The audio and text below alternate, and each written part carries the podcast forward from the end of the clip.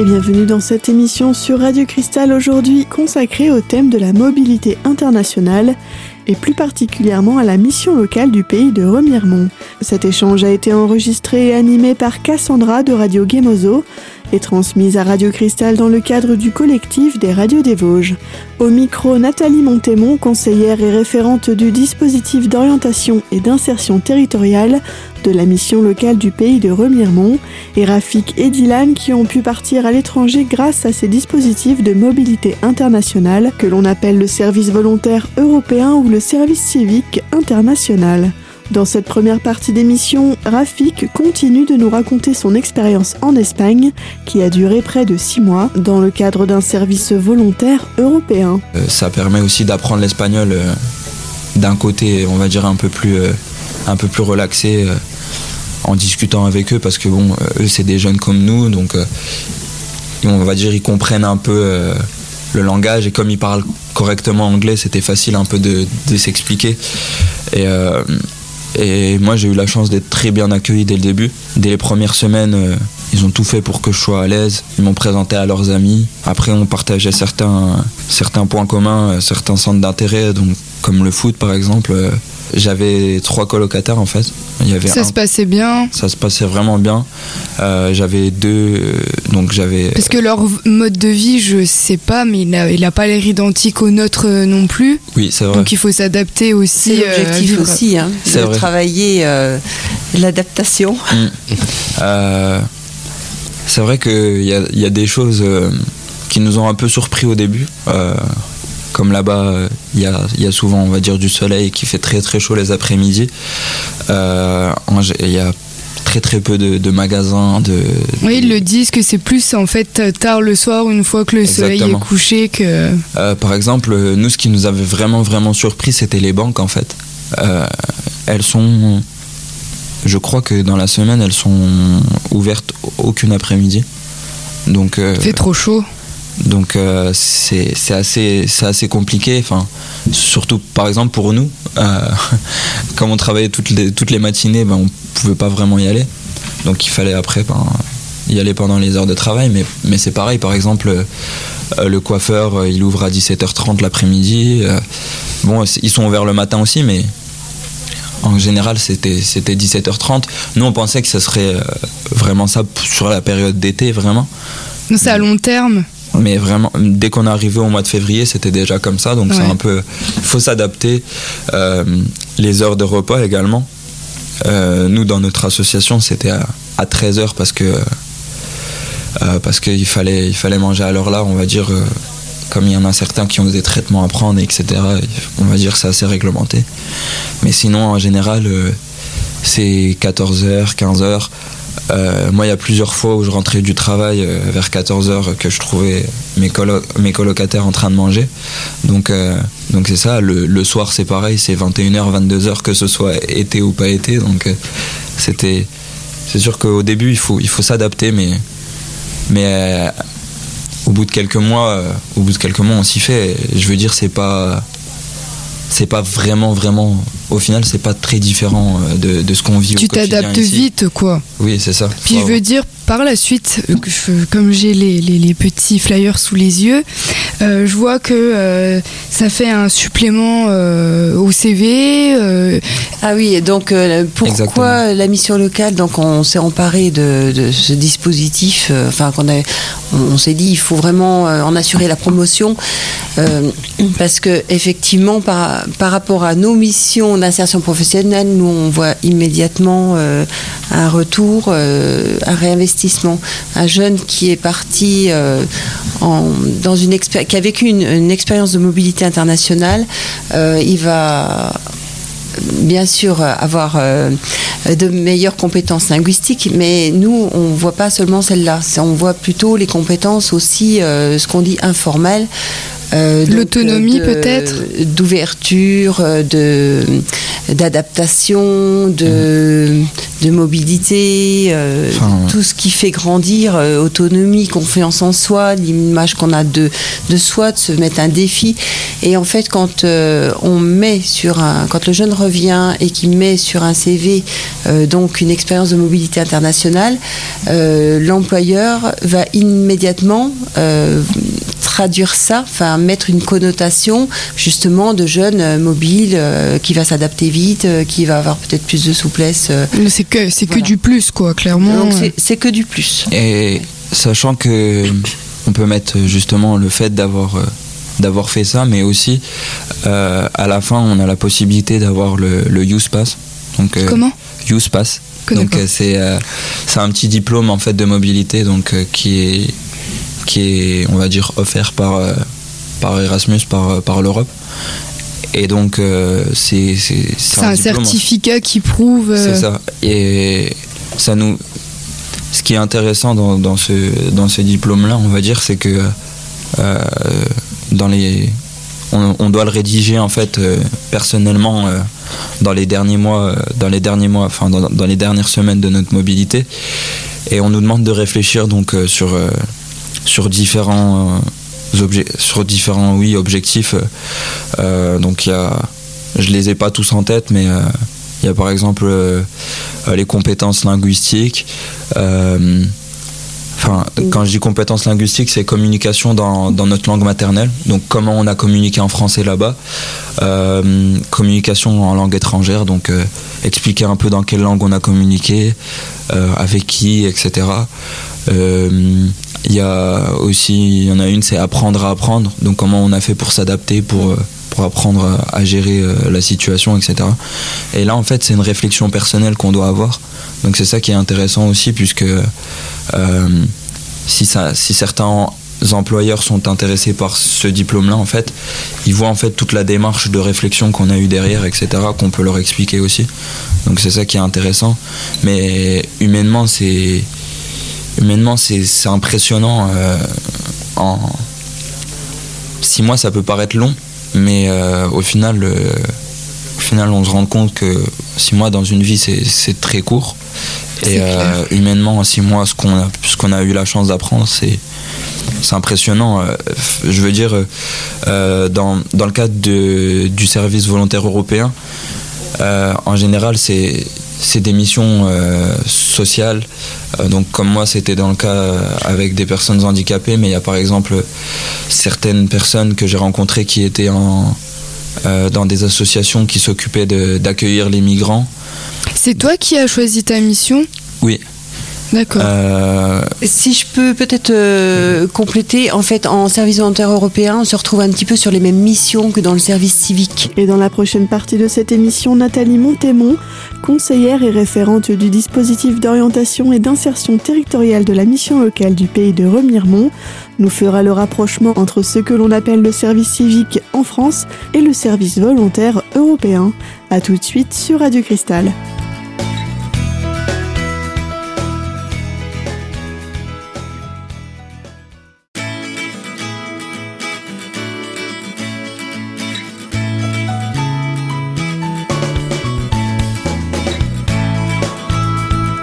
Et vous êtes toujours sur Radio Cristal dans cette émission aujourd'hui consacrée à la mobilité internationale et plus précisément à la mission locale du pays de Remiremont. Dans cette seconde partie d'émission animée par Cassandra de Radio Gemozo, Nathalie Montémont, conseillère et référente du dispositif d'orientation et d'insertion territoriale de la mission locale du pays de Remiremont, fait le rapprochement entre service civique en France et le service volontaire européen. Oui, c'est le même citoyenneté, euh, environnement. De... Oui, c'est ça. Voilà, c'est l'équivalent. C'est simplement que le dispositif en, en lui-même est beaucoup plus facile. Euh, voilà. Oui, c'est ça. en termes de mobilité internationale. Donc, peut-être par rapport au service civique qui est possible en service civique international, déjà on ne peut pas faire deux services civiques. Si vous en faites un en France, vous n'en ferez pas un à l'étranger. Donc euh, le service civique international, euh, l'intérêt euh, pour moi, c'est qu'on peut partir plus loin que l'Europe. mais la difficulté, il y aura moins d'aide financière au niveau du transport. L'indemnisation que le jeune aura, avec ça, il devra financer son logement. On peut avoir aussi ben, plus de... Les visas aussi. les visas, voilà, tout ce qui va tenir au pays. Voilà, donc euh, on va dire le service volontaire européen, c'est vraiment euh, le plus facile. Enfin, moi, je suis une grande euh, convaincue de ce dispositif. Dylan aussi, est passé par ce système-là en fait, moi, je ne suis pas passé par le service volontaire européen. En ah, c'est deux histoires différentes. C'est ça. c'est à l'international, ouais, oui. sûrement Erasmus. Et à vrai dire, en fait, c'est ça qui est assez intéressant comparé à Rafik. C'est parce que quand on passe pas par le service volontaire européen, comme Rafik a pu faire. En fait, avec le service volontaire européen, vous êtes bien accompagné, etc. Moi, après, quand je suis parti au Canada, à l'international, on va dire, on est quand même accompagné. Je dis pas le contraire, mais euh, on se retrouve, on arrive là-bas, on est plus ou moins seul, mm. on n'a pas trop d'épaules sur qui se reposer, un etc. Un peu perdu. Donc c'est un peu plus dur. C'est sûr que c'est un peu plus dur euh, à s'insérer, on va dire, mais au final, euh, au final, c'est tout aussi enrichissant sur ça, euh, niveau huminement, euh, niveau confiance en soi. ah bah là, c'est sûr que du coup, euh, voilà quoi. Absolu. Après, c'est vrai que c'est pour ça que je pense qu'il faut qu'il faut se rendre au forum de la mobilité internationale de la mission locale, car au final, ça va vous aider vraiment si vous avez un peu, on va dire, frileux, peureux, je sais pas si on peut dire ça. Il y a des appréhensions. voilà, vous faire accompagner vraiment vers, euh, vers une première étape et puis pourquoi pas après partir plus loin vers l'international. Mhm. Mais je pense qu'y aller étape par étape, ça va permettre à ceux qui ont un peu moins confiance de, on va dire, de mettre euh, un, un pas après l'autre et puis voilà. Alors c'est vrai qu'on peut partir aussi sur des temps plus courts et euh, peut-être aussi sur rien qu'en France, on peut faire des expériences d'interculturalité. donc je pense notamment aux chantiers remparts hein, qui seront représentés. donc c'est des chantiers de rénovation du patrimoine, euh, c'est international. Euh, nous, on a une convention de partenariat avec eux euh, où les jeunes peuvent partir sur une centaine de chantiers en France, plus une dizaine à l'étranger. donc Espagne, Italie. Par contre, là, c'est payant de nos frais? Non, on a un partenariat qui fait que tout est pris en charge pour le jeune. Pendant 15 jours, il va rénover euh, un château, un moulin, euh, un, vieux village, euh, voilà, des missions comme ça. et tout est pris en charge parce qu'on a ce partenariat. Mais du coup, le partenariat, il est limité à une centaine de chantiers en France et 10 à l'étranger. on n'en aura pas partir faire une mission au Maroc. Là, on pourrait le faire. mais il y a il n'y a pas la prise en charge du transport et on demande, il est toujours demandé entre 100 et 150 euros de participation par semaine pour le logement et la nourriture. Mais ce que je veux dire, c'est que les chantiers qui sont en France, euh, où par exemple un jeune de la mission locale peut partir et tout est pris en charge, euh, quand il va arriver sur ce chantier de euh, rempart, il va forcément être avec d'autres jeunes qui sont venus de partout ailleurs. Donc l'interculturalité, elle est vraiment présente. On commence déjà à, manger euh, dans de toutes les, menus de tous les pays euh, qui sont là, puisque chacun son tour va gérer un repas. Euh, donc c'est l'occasion de goûter déjà des spécialités culinaires. Ensuite la langue, petit à petit, ben, c'est quand même l'anglais. donc c'est une expérience aussi très intéressante et qui ne nous met pas autant dans le risque voilà. Mais c'est un premier dépassement de soi et qui nous amène euh, vers l'envie d'autre chose. Après, un jeune qui est parti d'expérience, il n'a qu'une envie, c'est de repartir. Donc l'idée, c'est de pouvoir euh, euh, faire les bons dispositifs dans le bon ordre, on va dire, pour pouvoir bénéficier d'un petit peu de tout. Alors les chantiers sont remparts, par exemple, sont ouverts à tout public. Voilà. Il n'y a pas de critères et on trouve, euh, on s'inscrit sur euh, différents types de missions. Donc on peut choisir euh, taille de pierre, sculpture, ferronnerie d'art, forge, vitrail. voilà. L'année dernière, on a deux jeunes qui étaient partis, un dans la forge et l'autre dans la ferronnerie. Ils ont fait des, des clous de, pour les, une porte de château. Voilà. Alors encore une fois, bon, c'est pareil. Je voudrais je devrais peut-être pas le dire à l'antenne, mais euh, Rafik nous l'a dit, on n'est pas trop tué à la tâche non plus dans ces, Oui, c'est hein, vrai. On est plutôt euh, une petite aide en de plus. contribuer. Mhm. Alors pour Rempart, c'est mettre la pierre à l'édifice, mais contribuer. Mais je pense aussi au chantier de solidarité internationale. Donc on en aura avec. Euh, avec euh, les foyers ruraux, avec études et chantiers Grand Est par exemple. Euh, encore une fois, on va contribuer à, à la vie quotidienne, d'une école, mm. des choses comme ça, mais c'est pas c'est pas de l'exploitation. On n'est pas dans de la concurrence déloyale de travail du tout. Hein. Oui, voilà, faut être. c'est peut-être comme ça. C'est vraiment. Je formulerais je mieux. pense que on contribue, on va. C'est vraiment pour faire une expérience enrichissante et non un dégoût, quoi. Oui. Dans la troisième partie de cette émission, Nathalie Montémont, Rafik et Dylan nous en diront plus sur l'émission du volontaire qui ne s'arrête pas au travail à part entière. A tout de suite sur Radio Cristal.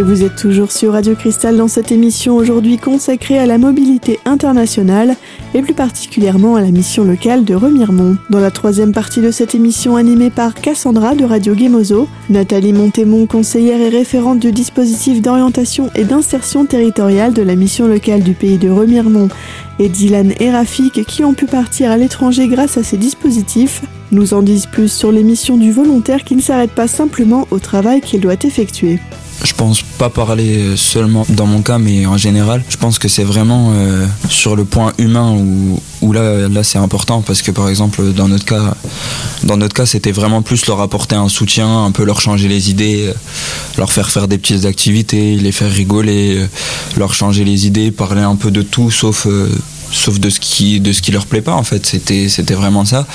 Euh, même en discutant avec, euh, avec d'autres personnes qui étaient dans le même cas que moi, euh, dans d'autres associations, c'était à, peu près pareil. Bon, c'est sûr qu'il y en a certains qui travaillaient un peu plus, mais ça dépendait des, ça dépendait des missions qu'ils avaient à faire. Mais comme je, comme je l'ai dit, c'est un peu, oui, c'est un peu les missions en fait qu'il y a en France dans les services civiques. Il y en a certains qui organisaient des, des échanges entre, entre groupes d'écoles de certains pays de certains pays d'Europe. En fait, c'était des, c'était des échanges comme ça où il y en a d'autres qui, qui s'occupaient des, de, de l'environnement, des animaux, etc. Donc tu faisais combien d'heures par semaine? Personnellement, euh, du coup. Euh, tu nous as dit 9h, 14h oui, Je faisais 9h, 14h du lundi au vendredi. 25 heures. Donc je pense que ça fait 25 heures, oui. Ouais, mais même en service civique, je crois que le minimum c'est. Euh, 35 heures. 26 heures. Oui, en oui, service civique, 26. c'est le minimum, c'est 26 heures, ouais. Et du coup, euh, même, même si de temps en temps je devais travailler le week-end, euh, etc., euh, je veux dire, c'est vraiment pas euh, un rythme euh, très très soutenu. Donc, euh, donc après, c'est- aussi intéressant parce que ça nous permet, euh, on va dire, de ne pas être dans un pays étranger que pour travailler, d'avoir le Oui. temps aussi d'apprendre à connaître le pays, on va dire, de le visiter, de Connaître les gens. de connaître les gens, la culture, etc. Sachant que, sachant que on a deux jours de, deux jours de congé par mois. Donc, euh, donc ce qui est toujours intéressant. Nous, ça nous a permis, par exemple, euh, euh, de les prendre, de les prendre à, à la suite d'un week-end pour partir, pour partir deux, trois, quatre jours euh, dans une autre ville. Euh, j'ai eu la chance de, j'ai eu la chance de visiter toute l'Andalousie quasiment, donc la plupart des grandes villes. Euh, par exemple, j'ai été à, Grenade aussi, où il y a une, histoire. euh, c'est impressionnant euh, la culture qu'il y a. Beaucoup de beaucoup de- d'édifices, d'anciens châteaux, d'églises, de, mosquées, etc. C'était un vrai mélange culturel. C'était très impressionnant. Euh, beaucoup, la plupart des villes d'Andalousie en fait regorgent de regorgent de culture. C'est aussi ça qui m'a poussé en fait à, y aller. Quand j'ai eu le choix euh, de, de partir en fait, quand je, je cherchais ma mission, euh, c'est ce qui a pris, c'est ce qui a compté en fait dans ma décision. Je savais que je voulais, personnellement, je savais que je voulais partir en Espagne. Parce qu'on a la possibilité de choisir dans le, pays dans lequel on veut aller, sachant que c'est l'Europe élargie. Donc euh, c'est assez intéressant parce que ben, du coup, il y a quand même un bon nombre de pays, donc chacun peut y trouver ce qu'il veut. Moi, j'avais besoin, besoin d'un peu de soleil, on va dire. Et puis, et puis ce, qui a, ce qui a motivé surtout mon, mon départ, en fait, c'était vraiment de voir que c'était une ville où il y avait vraiment beaucoup de choses à visiter, où il y avait une histoire derrière. Euh, Et puis ça coupe du quotidien, ça fait souffler aussi, euh, Exactement. je pense. J'avais besoin aussi, euh, je savais pas vraiment ce que, ce que je voulais faire pour mon avenir. Donc ça m'a permis un peu de faire un break, d'y réfléchir tranquillement, en dehors, on va dire un peu avec du recul. Donc là aussi, j'ai appris beaucoup là-bas en fait. parce que j'ai beaucoup réfléchi par rapport à moi, euh, euh, mais j'ai aussi j'ai beaucoup appris par rapport aux gens que tu rencontres. Euh, en fait, j'ai l'impression que chaque personne que j'ai rencontrée là-bas m'a apporté quelque chose. Et c'est assez impressionnant parce que on voit, en fait, quand on est à l'étranger, on voit la vie un peu d'une autre manière. Et on s'intéresse plus, on va dire, euh, à des détails du quotidien que. À des petites. Euh, ouais. que ici, on ne prêterait pas forcément attention. Euh, des petites habitudes qu'ils ont dans certains pays que nous, on n'aurait pas forcément ici. Mmh. Et c'est super intéressant à découvrir. Dylan, tu partages aussi?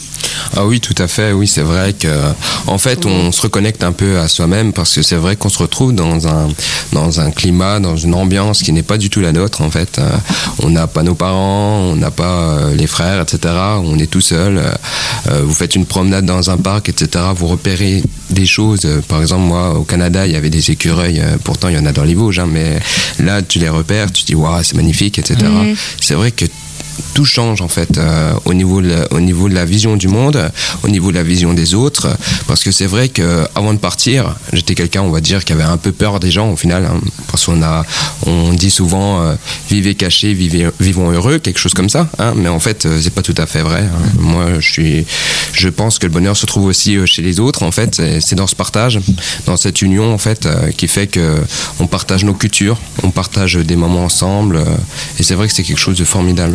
Et on arrive malheureusement à la fin de cette émission aujourd'hui consacrée au thème de la mobilité internationale. Pour rappel, cet échange a été animé par Cassandra de Radio Gemozo et transmise à Radio Cristal dans le cadre du collectif des radios des Vosges. Cassandra recevait au micro Nathalie Montémont, conseillère et référente du dispositif d'orientation et d'insertion territoriale de la mission locale du pays de Remiremont, et Dylan et Rafik qui ont pu partir à l'étranger grâce au dispositif mis en place, à savoir le service volontaire européen et le service civique international. Vous pouvez réécouter dès maintenant cette émission en podcast sur notre site internet. Et quant à nous, on se dit à bientôt pour une nouvelle émission et une nouvelle thématique. À très vite sur Radio Cristal.